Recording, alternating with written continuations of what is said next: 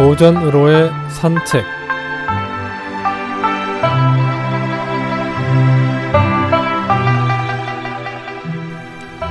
안녕하십니까 김혜영입니다.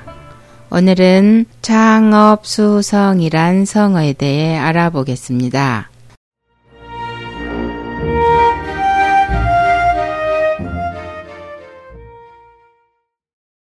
창업 수성은 글자 그대로 하면 일을 시작하는 것과 이룬 것을 지킨다는 뜻이지만 원말은 창업이 수성난 혹은 이 창업 난 수성으로서 일을 시작하는 것은 쉬우나 지키는 것은 어렵다는 말입니다.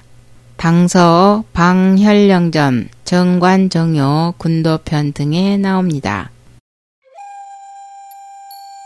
무리한 대운하 공사와 고구려 정벌의 패배로 극도로 피폐해진 수나라는 이영과 이세민 부자에게 나라를 넘기게 되니 곧 당나라 왕조의 건국이었습니다.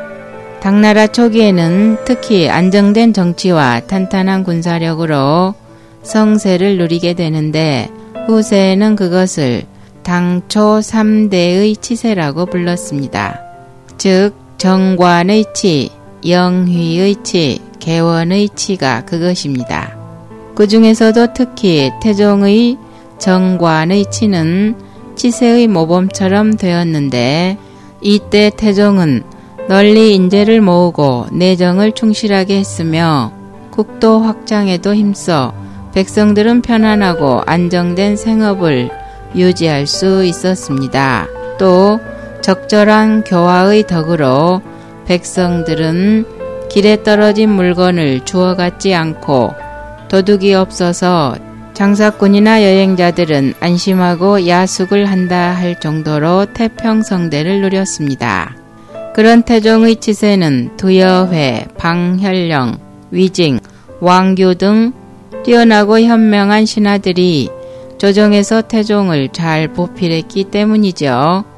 오궁이 편찬한 정관 종효는 태종과 여러 신하들의 문답을 모은 것으로 제왕학의 교과서처럼 읽히는 책입니다. 어느 날 태종의 신하들에게 이런 질문을 했습니다. 장업과 수성은 어느 쪽이 더 어렵소? 방혈령이 이렇게 대답했습니다. 처음에는 군웅이 서로 각축하여 싸워서 항복받고 전쟁을 해서 이겨서야 이루는 것이므로 장업이 어렵다고 하겠습니다. 그러나 위징은 달리 대답했습니다. 천하를 처음 얻을 때에는 온갖 고초 끝에 얻었다가도 일단 천하를 얻고 나면 교만과 안일 속에 빠져 그만 잃게 되는 것입니다. 그러므로 수성이 어려운 줄 압니다. 이 말을 들은 태종은 고개를 끄덕이며 이렇게 말했습니다. 연령은 나와 더불어 천하를 평정할 때 창업의 온갖 어려움을 겪었고 위징은 나와 함께 천하를 안정시키고자 하면서 수성이 쉽지 않음을 겪었소.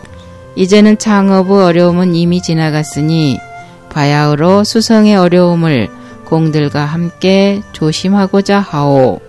창업이 어려울까 수성이 어려울까요?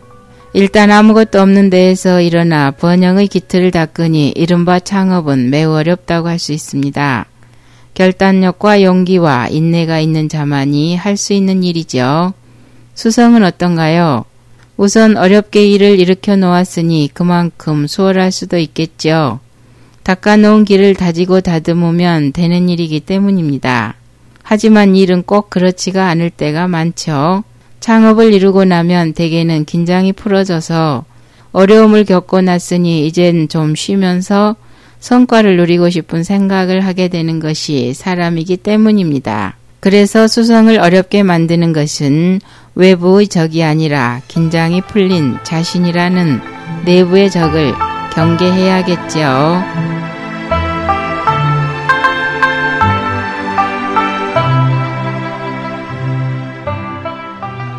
오늘은 창업 수성이란 성어에 대해 알아보았습니다. 안녕히 계십시오.